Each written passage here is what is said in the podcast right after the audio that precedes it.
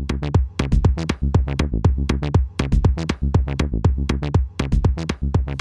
ladies and gentlemen, boys and girls, Mel Herbert here. It's uh, Elon Daily, part of the Talking Tesla Network, and it is Tuesday, August 13th. And that is right. Yesterday I screwed it up, so you may have got an untitled one. I know, upsetting. So upsetting. Did you enjoy your ABBA? Oh, I'm sure you did. I promise not to do any this time, but I do promise to talk about uh, launching your Model 3. Remember how yesterday I said there was a Porsche Taycan and it launched itself from 0 to 120 miles an hour 30 times because they are sort of pushing this idea that they are going to be able to have a lot more electrons flow across their batteries for longer amounts of times without it overheating and sort of uh, reducing the speed of their car compared to the Tesla.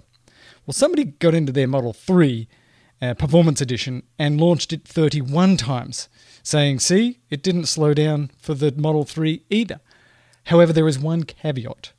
The caveat here was that they only launched from 0 to 60 31 times, not 0 to 124 miles an hour. But having said that, and having realized that this is not a fair comparison, and you know there's going to be a lot more, uh, let's say, pissing match between Tesla and Porsche in the days, months, and years ahead. Who needs to launch to 120 miles an hour 31 times? Uh, for the real world, for the normal people, launching a couple of times from 0 to 60 or 0 to 70 or 80 it's probably all you ever need to do as you're getting on the freeway. And I just, unless you're drag racing your car, uh, who cares? And do you know what is the longest selling or longest enduring number one single in American history? Think about all the incredible songs, the incredible artists of the last 50 years. And which song has been number one for 19 weeks, longer than any other single on the Billboard charts? That's right. Old Town Road. Yeah, I'm gonna take my horse through the old town road. I'm gonna ride till I can't no more. I'm gonna take my horse through the old town road. I'm gonna ride till I can't no more. I got the horses in the bag, horse stock is attached. Head is matted black, got the bushes black. Now, if you haven't seen uh, the version of this that has little Nas X, I think his name is, and Billy Ray Cyrus, and the little sort of movie that goes with it. It's hysterical. It is just, it's funny to me. Um, it's just funny to me. But let's talk about Model 3 and let's talk about air suspension. Back in the day, way back in the day, way back in the day, Elon said that, you know, Model 3 is going to come out when the Performance Edition comes out, which has now been out for, I don't know, months and months and months, was going to come out with an air suspension model. Some of us really like air suspension for a number of reasons. It produces a very smooth ride. You can set it in your S and your X so that it can pump up if you're coming into your house and you've got sort of a high sloping um, entrance like I do.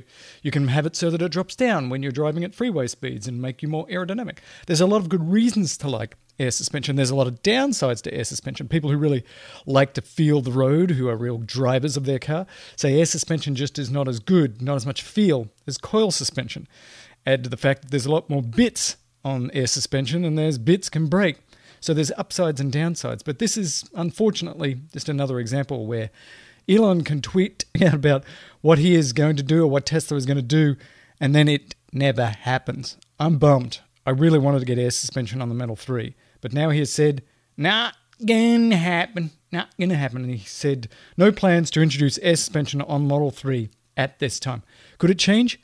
Yes, indeed it could.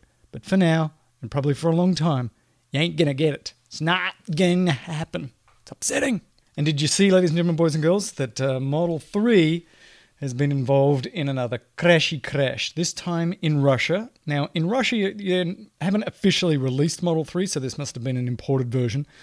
But it was in Moscow, it was on motorway, and there was even a video of this occurring, and the car was actually in autopilot. Initially, it was said that um, the passengers were severely injured. Well, it turns out they were not severely injured. There was a broken leg, there was some cuts and bruises, but everybody is otherwise okay. But the video basically shows the same kind of thing we've seen before, which is somebody's uh, truck stuck in the high speed lane, kind of half in, half out, half turned, not half turned, and the Tesla crashing into it. This time the Tesla sees it at the last second and hits the brakey brakes and uh, it's bad. Now, the driver of this car has said he was not paying attention, and this is yet another example of us saying autopilot is just not ready for prime time. It needs the human. It needs the bag of meat, that would be you, to be involved in the overseeing of the production of the driving of these two ton death machines. We're very glad that nobody was severely injured. The Tesla went on to do what cars will sometimes do burst into flames. And of course, a lot of uh, outlets have been really focused on that. Oh, look, another Tesla fire. Well, I think there has been uh, two or three Model 3 fires, um, not that many.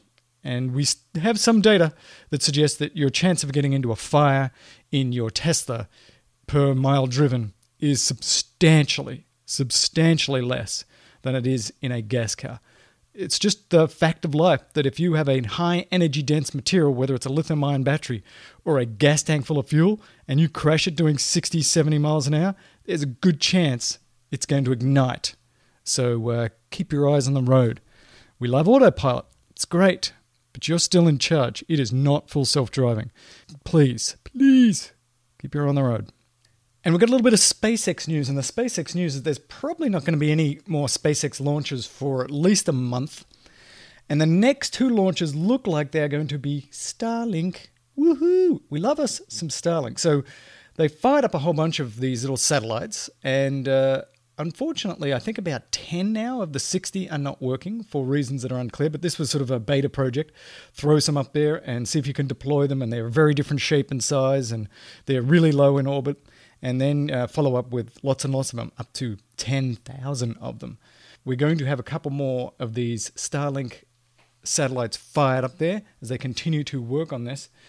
And it is even possible that was said earlier that by the end of the year they could get enough of these up, only like three or four hundred, to start actually being able to give some of this service to North America, which is kind of amazing. So although they want to cover the whole planet, and that would be about ten-ish thousand of them, to get some reasonable amount of coverage over the US, only you know three or four hundred. So it's possible. It's possible, depending on the size of these launches and how many they have in there, they may actually be able to offer service late this year or early next year in the north of Americas. And again, for the first, I think for the next few years, this is all going to be sort of a, a slow rollout and a beta as they try and craft this thing. It's interesting that there was a big thing about the sort of in politics right now about how do you get broadband out into the rural areas. And uh, I think Elizabeth Warren has just a couple of days ago said, here's what we're going to do. We're going to pump some money into this and uh, get broadband coverage into rural areas. They've really been left behind. And about how to do that. And the whole time I'm listening to that discussion, I'm like, well, what about Starlink? Do you really need to get uh, ISPs and stuff to do this? Why don't you do a deal with Starlink? And for people who are low income, why don't you say, well, Starlink's going to give it to you and we're going to work out a plan for low income people to get it at a cheaper price? Um, I'm, ju- I'm just saying, I think the rural areas, if this thing works, are going to be plenty covered with one gigabit speed. So, hello, is this thing on? I've got a friend called Elon. Give him a call. Pick up the phone. Have a chat. The show's Elon Daily. It's part of the Talking Tesla network. Speak to you tomorrow.